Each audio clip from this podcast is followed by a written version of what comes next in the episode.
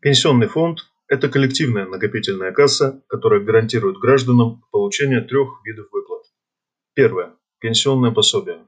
Второе – страховка на случай смерти или потери кормильца. Третье – страховка на случай инвалидности и утраты трудоспособности. Каждый вкладчик в пенсионном фонде платит за управление своими сбережениями и страховку. В пенсионном фонде вкладчики страхуют друг друга и гарантируют, что всегда будет достаточно денег для выплаты пенсий.